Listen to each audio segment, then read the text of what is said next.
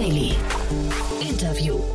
Herzlich willkommen zu Startup Insider Daily. Mein Name ist Jan Thomas und heute sprechen wir mal wieder über den Healthcare-Bereich, nämlich über einen Full-Service-Dienstleister für die Bereiche Arbeitsmedizin, Arbeitssicherheit und Arbeitspsychologie. Ich spreche mit Christoph Tismer, dem Geschäftsführer und CEO von Betriebsarzt Service, ein Unternehmen, das gerade eine Finanzierungsrunde abgeschlossen hat, und zwar eine Series A2. Was das genau sein soll, erfahrt ihr gleich. Ich kannte den Begriff auf jeden Fall nicht, aber er ist auch logisch und quasi selbsterklärend. Freut euch auf ein schönes Gespräch. Hier kommt Christoph Tismer, der Geschäftsführer und CEO von Betriebsarzt Service. Startup Insider Daily. Interview. Sehr schön, ja, ich freue mich. Christoph Tismer ist hier, Geschäftsführer und CEO von Betriebsarzt Service. Hallo Christoph. Hallo, ja, ich grüße dich. Freue mich sehr, dass wir sprechen und ja, erstmal Glückwunsch zu eurer Runde, ne? Ist ja toll. Ja, vielen Dank, vielen ja. Dank. War, ähm, ist ja nicht mal alles selbstverständlich, gerade in den jetzigen Zeiten. Von daher ähm, umso froher waren wir, dass wir es dann am Ende doch geschafft haben. Ach, musst du gleich nochmal erzählen, wie, wie so die, das Geschäftsumfeld gerade war. Aber vielleicht bevor wir äh, darüber sprechen, äh, erzähl doch mal vielleicht kurz für die Hörerinnen und Hörer, was ihr macht. Genau. Also wir mit Betriebsarztservice ähm, sind ein sogenannter Full-Service-Dienstleister für die kompletten ähm, Bereiche Arbeitsmedizin, Arbeitssicherheit und Arbeitspsychologie. Das bedeutet, wir betreuen Unternehmen, wir beraten Unternehmen in allen Belangen mit dem Kontext zur großen Überschrift des Arbeitsschutzes. Das bedeutet, wir gehen in Unternehmen rein, gucken uns je nach Branche die Umgebungsbedingungen für die einzelnen Arbeitnehmer an und leiten daraus bestimmte Maßnahmen ab, führen Untersuchungen durch, die zum einen gesetzlich gefordert sind, zum anderen gesetzlich angedacht sind. Wir helfen den Unternehmen sozusagen, also kurzum, das ganze Arbeitsumfeld ähm, so gut es geht vor Arbeitsunfällen präventiv zu gestalten und Arbeitserkrankungen beziehungsweise ähm, generelle ähm, Indikationen bei den Mitarbeitenden zu verhindern. Also präventiver Charakter. Wir sind mhm. nicht, nicht heilend unterwegs, nicht kurativ. Das unterscheidet uns auch von der regulären Medizin. Das muss man hier nochmal so anmerken dass wir einen rein präventiven, beratenden Charakter haben für die Unternehmen, damit, wie gesagt, sozusagen die Gesetzmäßigkeiten, die vorgegeben worden sind aus diversen Gesetzen, Arbeitsschutzgesetz, Arbeitssicherheitsgesetz und oben drüber die Berufsgenossenschaften, ähm, erfüllt und eingehalten werden. Hm. Als ich den Namen Betriebsarztservice gelesen habe, habe ich, also Betriebsarzt, habe ich gedacht, das ist doch eigentlich ein Thema, das es gar nicht mehr gibt. Das war so mein, äh, also wahrscheinlich aber das ist so meine Bubble-Wahrnehmung, weil ich einfach mich zu lange schon mit Startups beschäftige. Ähm, wie groß ist dieser Markt? Das ist ein, ein, ein, ein, ja, kann man schon sagen, das ist ein riesengroßer Markt, also nicht nur in Deutschland, sondern auch in ganz Europa und liegt in der Tatsache begründet, dass dieses ganze Thema Arbeitsschutz ähm, basiert unter anderem auf einer, auf einer europäischen Richtlinie aus dem Jahre 89 und die hat auch so eine schöne technokrate Beschreibung, ähm, in der die Mitgliedstaaten der EU angehalten sind, für die Durchführung von Maßnahmen zur Verbesserung der Sicherheit und des Gesundheitsschutzes der Arbeitnehmer bei der Arbeit zu sorgen. Und das ist sozusagen 89 ausgegangen. Pardon, wie? Hast, hast du es auswendig gelernt? Ja, ja, das, das, ja du musst, musst sozusagen so seine, seine, seine Basis, seine ja. Basis kennen. Mhm. Und das, das, das spiegelt schon das in diesen ganzen Bereich ein bisschen wider. Das, ähm, wie du es auch gerade schon festgestellt hast, mit der, mit dem, mit dem Betriebsarzt, den man sozusagen sich wahrscheinlich in so einem kleinen dunklen Kämmerchen vorstellt, der dann so ein Rezept oder eine Krankschreibung für die Mitarbeitenden ausstellt. Und das war es. Aber das ganze Thema Arbeitsschutz ist viel, viel größer und viel mannigfaltiger und hat auch einen viel größeren Mehrwert für die Unternehmen, als man sich das ähm, vielleicht in der ersten Instanz vorstellen kann. Das war auch ein bisschen so der Ansatz, womit wir an den Markt gegangen sind. Natürlich zum einen mit dem Potenzial, das es in Deutschland gibt, aber auch sozusagen das Potenzial, was es darüber hinaus in Europa gibt, weil das, wie gesagt, ähm, gesetzlich gefordert ist. Jedes Land hat ein bisschen Freiheit in der Umsetzung dieser Richtlinie. Deutschland ist da relativ ähm, federführend und hat das ähm, regulatorisch etwas weiter gefasst, das ganze Thema was uns aber, wie gesagt, da die Möglichkeit gibt, das auch branchen- und überregional mit anzubieten. Und das war auch genau der Ansatz. Jetzt komme ich da wieder zurück zu der Schleife, weshalb wir gesagt haben, das ist ein Thema, was ein bisschen unter dem Radar fliegt, womit viele nicht was anfangen können, obwohl es gesetzlich verpflichtend für jedes Unternehmen in Deutschland ist, unabhängig wie viele Mitarbeiter ich habe. Das ist ein bisschen so ein, dahin in der Tatsache geschuldet, dass ein, ein Informationsdefizit herrscht. Viele Unternehmen wissen das gar nicht, dass sie einen Arbeitsschutz, einen Arbeitsschutzdienst entweder im Haus drin haben müssen oder extern einen Dienstleister beauftragen müssen, um sozusagen dieser, dieser, dieser gesetzlichen Anforderungen ähm, gerecht zu werden. Das, die Implikationen, die sich daraus abgeben, sind eigentlich relativ simpel. Das eine ist, dass die Berufsgenossenschaft irgendwann mal kommt und sagt so, hm, hast kein keine Betreuung, gibt es vielleicht ein kleines Strafgeld, damit du dir eine Betreuung holst. Ähm, damit können viele Unternehmen in Anführungsstrichen noch leben. Das weitaus ähm, ähm, schwierigere ist das ganze Thema so Compliance und Haftung, weil du hast letztendlich als Unternehmer die Verantwortung, dafür Sorge zu tragen, dass du je nach Branche, in der du unterwegs bist, dafür Sorge trägst. Du musst dich halt ein bisschen um deine Mitarbeiter kümmern, über diese eigentliche Fürsorgepflicht hinaus. Und das bedeutet, wenn du halt, du hast einen Arbeitsunfall und die Berufsgenossenschaften, in der halt sozusagen jedes Unternehmen seine bestimmten Berufsgenossenschaft zugegliedert und die Berufsgenossenschaften fungieren ein bisschen regulatorisch wie eine Versicherung. Das heißt, ein Schadensfall, Schaden bedeutet Arbeitsunfall oder eine ähm, Erkrankung eines Mitarbeiters in Korrelation mit der Tätigkeit dann übernimmt sie die Regulation, sprich die, ähm, die Kosten, die der Schaden sozusagen mit sich führt. Und wenn das Unternehmen dann nicht nachweisen kann, dass es dementsprechend eine arbeitsschutzmäßige Betreuung hat und die Mitarbeiter zum Beispiel aufgeklärt worden sind, die geforderten Untersuchungen stattgefunden haben, etc. pp., dann kann die Berufsgenossenschaft sozusagen bei der Regulation des Schadens eine andere Quote ansetzen und sagen, okay, wir übernehmen jetzt nur 30 Prozent, weil du bist, lieber Unternehmer, der Verpflichtung nicht nachgekommen und die anderen 70 Prozent, die schieben wir mal zu dir rüber. Und das mhm. ist ein bisschen so das Thema, was daraus auch bestimmte Haftungsindikationen impliziert und, und mit sich bringen kann für jedes Unternehmen. Da werden die meisten dann auch hellhörig. Das ist so der, der, der, der gesetzliche Approach, den man hat im Bereich der, des Arbeitsschutzes. Ja, ist ja eigentlich, also man kennt das auch so aus der DSGVO und so weiter. Ne? Ist ja wahrscheinlich so, genau, ganz gut, richtig. wenn man so ein bisschen mit der Angst spielen kann im Pitch ne? und sagen kann, mhm. weißt du eigentlich, wenn du das und das und das nicht machst, was dann an Konsequenzen kommt. Ne? Richtig. Ja. Haben wir anfänglich auch gedacht. Aber ja. dann hat sich die, das, das, das war vielen Unternehmen gesagt, okay, ja, das, das, das, das reicht mir nicht als Argument. Aha. Da haben wir auch gesagt, so, das kann ja nicht alles sein, so für die, für die Generierung von Neukunden. Und also sind wir also zu der ursprünglichen Mission oder zu unserer Vision von, von, von der Arbeitsmedizin und Arbeitssicherheit in diesem Kontext ähm, wieder gekommen, damals mit dem Philipp Schäfer zusammen, dem, dem sozusagen dem Gründungsvater von Betriebsrat Service. Und man wollte sozusagen den ganzen Bereich des Arbeitsschutzes neu definieren und moderner gestalten. Modern bedeutet auf der einen Seite, ähm, dass man die ganzen Themen, sag ich mal, da wo es Sinn macht, auch mit den digitalen Möglichkeiten ähm, ausgestaltet damit man sozusagen die Digitalisierung, die auch in der Arbeitsmedizin ein bisschen hinterherhängt, wie bei vielen anderen Bereichen auch in der Schulmedizin. Das ist der eine Punkt. Und das zweite vom Selbstverständnis des, des modernen Arbeitsschutzes ist das ganze Thema, ähm, einen Mehrwert zu kreieren, weil das, das, das Ganze muss ja nicht nur ein Ablasshandel sein, um gegenüber der Berufsgenossenschaft sozusagen die Dokumentation zu haben. Ich habe hier ein Paper und ich habe eine Betreuung, ich habe die Vorsorgen durchgeführt und damit ist der Schaden reguliert. Das reicht nicht aus. Für viele mhm. Unternehmen war das so das Selbstverständnis von der Arbeitsmedizin, aber da geht halt viel, viel mehr. Und das hat auch gerade so die Situation der letzten Jahre gezeigt, sozusagen die Pandemie, die reingeschlagen ist. Da war auch zum Anfang nicht klar, was müssen die Unternehmen tun, um, um leistungsfähig zu bleiben? Oder was, was, was muss ich adaptieren im Rahmen der Hygiene, um Infektionsketten zu vermeiden? Und der nächste Punkt ist sozusagen auch das ganze Thema Mental Health. Das bedeutet das ganze Thema Arbeitspsychologie. Das ist auch ein Punkt, was die wenigsten wissen, was auch seit 2013 nunmehr schon auch verpflichtend ist für jedes Unternehmen. Das heißt, jedes Unternehmen muss die sogenannte, das klingt jetzt auch wieder sehr technokrat, ähm, psychische Gefährdungsbeurteilung von den Belastungen am Arbeitsplatz in regelmäßigen Abständen messen. Das heißt, es gibt je nach Branche ein ja. sogenanntes Fragekataster und da wird jeder Mitarbeiter dazu aufgefordert, dieses Fragekataster zu beantworten, die Fragen durchzugehen. Diese werden im Nachgang aufbereitet. Man detektiert sozusagen Themen wie jetzt ähm, Stressgefahren, Stressresilienz, ähm, Tendenzen, dass es irgendwie zu, zu im Rahmen des Kollegiums zu Problemen kommt oder dass, dass man irgendwo Burnout ähm, gefährdet ist oder Depressionen anstehen. Um diesen Sachen vorzubeugen, implementiert man das ganze Thema auch. Also man kümmert sich, also der Arbeitsschutz ist letztendlich wie so ein übergeordneter Kümmerer für das wichtigste Gut, was jedes Unternehmen hat und das sind die, die eigenen Arbeitnehmer beziehungsweise die dort Arbeitenden. Mhm.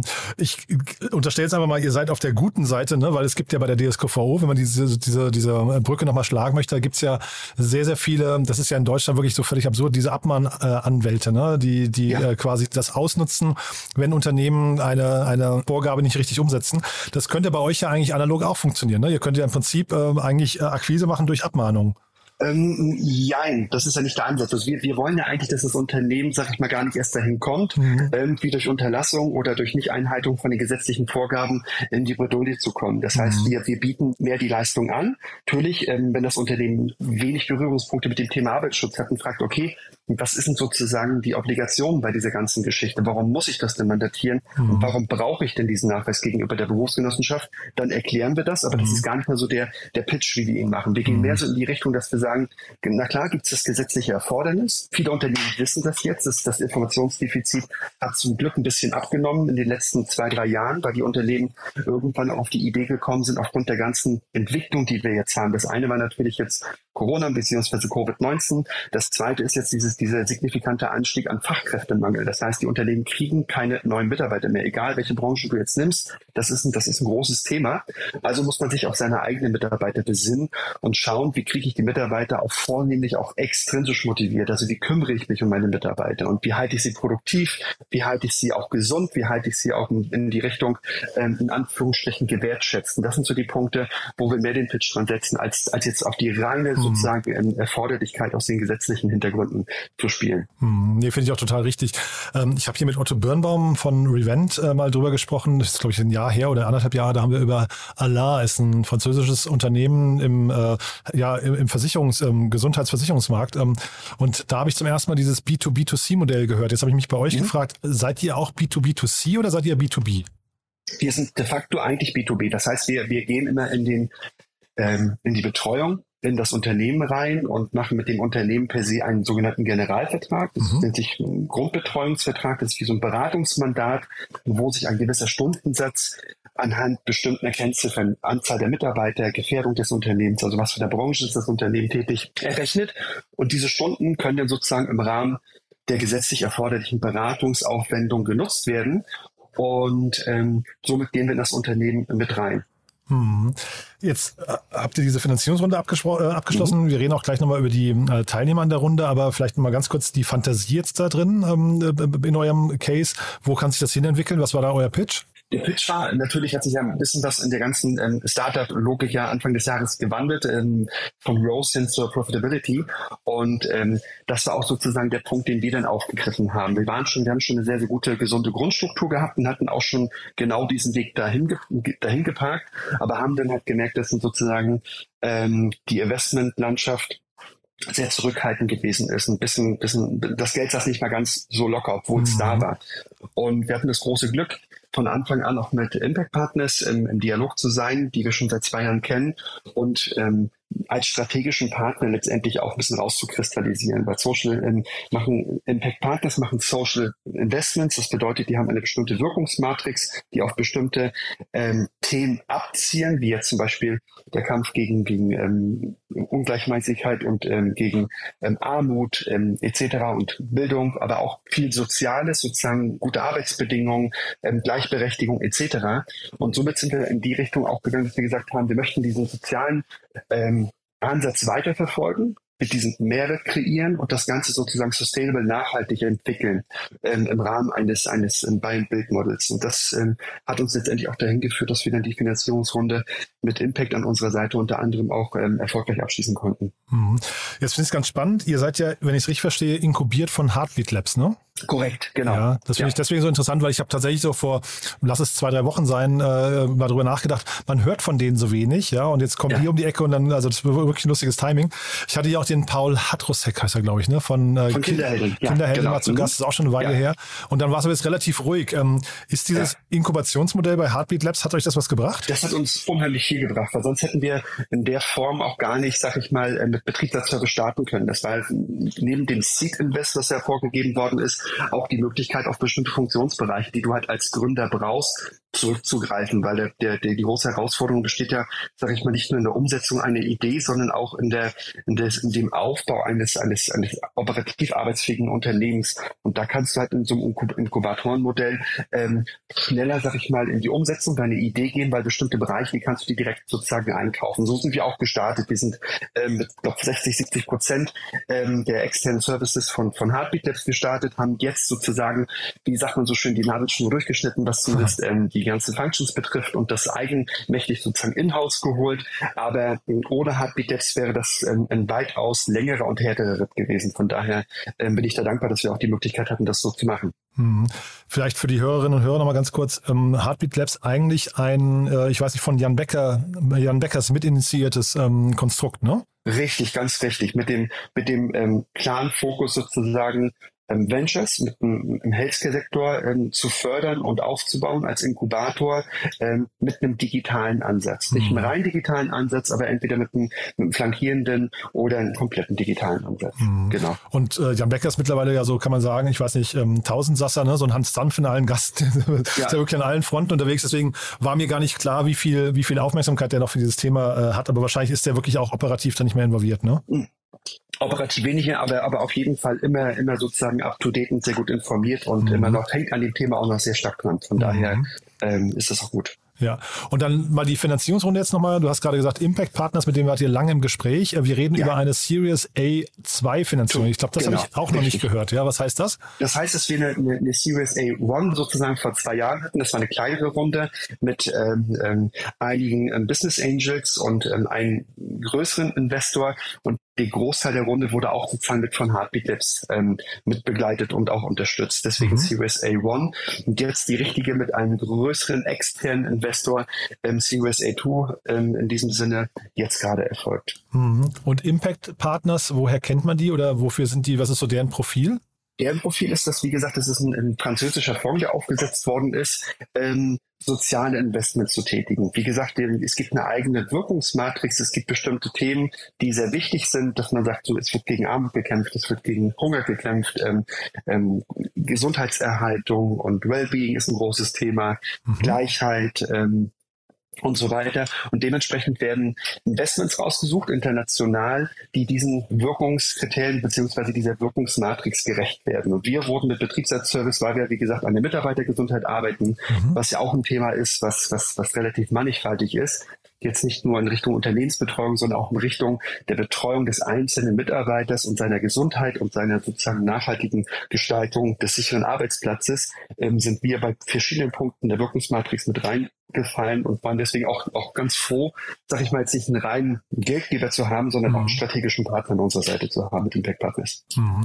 Ist ja immer cool, jetzt kann man erstmal durchatmen, ne? hat irgendwie vielleicht auch die, die gröbsten Feuer gelöscht und so weiter und so fort, aber gibt es denn trotzdem noch Dinge, wo du jetzt sagst, nach vorne raus, ne? also so eine Finanzierungsrunde ist ja auch ein Auftrag, ne? gibt es dann nach vorne ja. raus jetzt irgendwie Dinge, die dich vielleicht ein bisschen beunruhigen, wo du sagst, hm, das, ist, ähm, das, das könnte nochmal kompliziert werden oder wird das jetzt ein glatter Durchmarsch? Vielleicht, vielleicht kannst du auch was zur Konkurrenzsituation nochmal sagen. Ja, Konkurrenzsituation, also das ist sozusagen auch der, der, der das USP, was, was wir uns bei Betriebsservice vorgestellt haben. Das, wie gesagt, das, diese, diese, diese Idee von Arbeitsschutz 2.0. Das bedeutet zum einen, sag ich mal, dieses ähm, hybride Modell zu entwickeln. Hybrid bedeutet, dass wir gesagt haben, wir möchten in der, in der physischen Beleistung ein Netzwerk haben aus Praxen mit hochgradig qualifizierten Ärzten. Da haben wir von Anfang an darauf geachtet, dass wir zum Beispiel auch nur Doppelfachärzte ähm, großenteils auch zumindest in der standortleitenden Funktion einstellen. Das bedeutet, die Arbeitsmedizin oder der Arbeitsmediziner ist eine so eine Facharztausbildung und unsere leitenden Ärzte sind neben dem Facharzt für Arbeitsmedizin meistens noch, ähm, haben sie doch den Hintergrund einer schulmedizinischen Ausbildung, also Internisten, Allgemeinmediziner, teilweise auch Anästhesisten, können dann auch ganz gut schlafen legen, wenn man Kunde frech wird. Frech wird. Und ähm, das war sozusagen der, der, der qualitative Leistungsansatz, den wir haben auf der physischen Ebene, das heißt das Praxennetzwerk, um da auch die Unternehmen mit den Ärzten und natürlich auch der aus dem Bereich der Arbeitssicherheit, das kommt ja noch dazu, mit den Arbeitssicherheitsfachkräften oder Fachkräften für Arbeitssicherheit, den Sicherheitsingenieuren zu betreuen. Und dann möchten wir natürlich da, wo das Sinn macht, das ganze Thema auch Digitalisierung einfließen lassen. Das haben wir eigentlich von Anfang an schon gemacht, indem wir zum Beispiel die, die telemedizinische Beratung eigentlich vom ersten Tag mit drin hatten. Mhm. Ähm, die ganzen, die ganze Aktenführung, Betreuung der Probanden respektive Mitarbeiter in den Unternehmen ist bei uns 100% digital.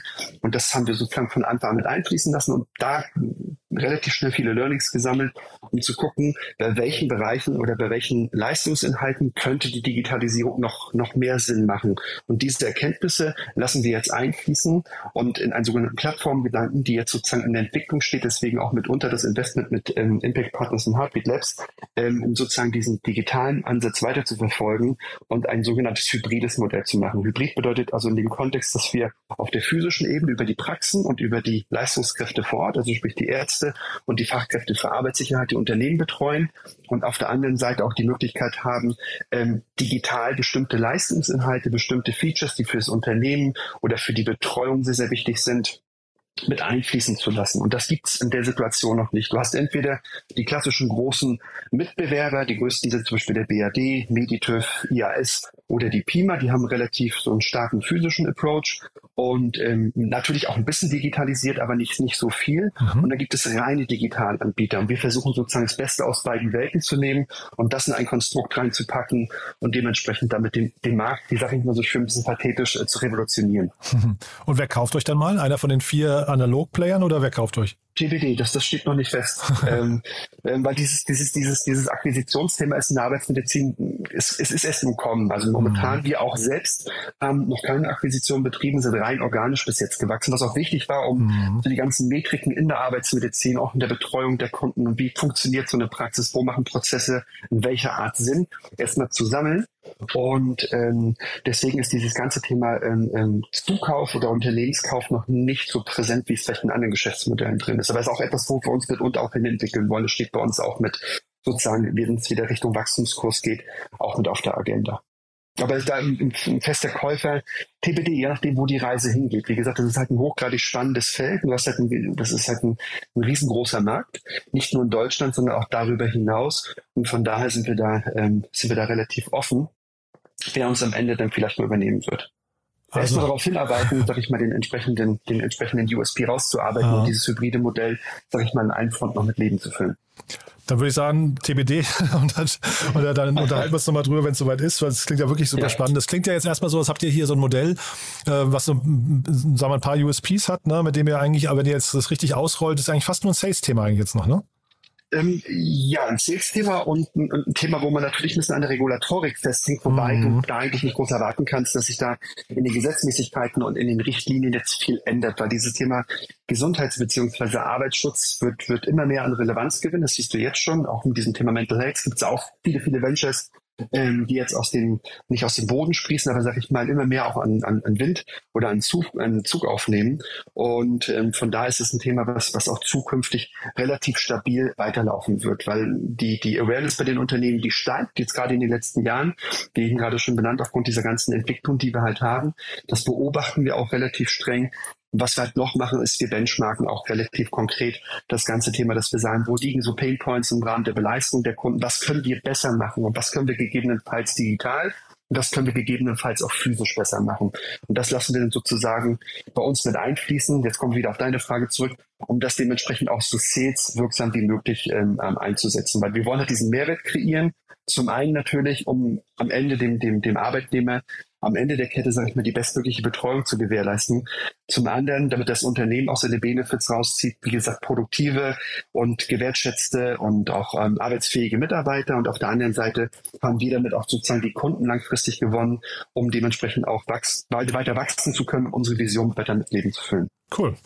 Christoph, dann drücke ich die Daumen. Ähm, wir bleiben einfach in Kontakt. Ja. Ich hoffe, es dauert nicht zwei, zwei Jahre bis zur nächsten Runde. Beziehungsweise ist ja auch vielleicht ein gutes Zeichen. Ne? Ähm, muss ja jetzt auch nicht immer, nicht immer bedeuten, dass man auf dem richtigen oder falschen Kurs ist, nur weil man eine Finanzierungsrunde abschließt. Aber finde ich wirklich. Kommt immer auf die nächsten Milestones an. Absolut, ja, genau. Ja. Ne? Von daher, also äh, finde ich, klingt erstmal sehr plausibel, was du erzählt hast. Dann lass uns in Kontakt bleiben. Ich drücke die Daumen und ähm, ja, auf dann würde ich sagen, bis zum nächsten Mal. Ja, danke, dass du da warst. Bis zum nächsten Mal, ja. Und ich halte dich informiert, wenn ich, wenn ich weiß, wer uns kauft. cool. Bis dann.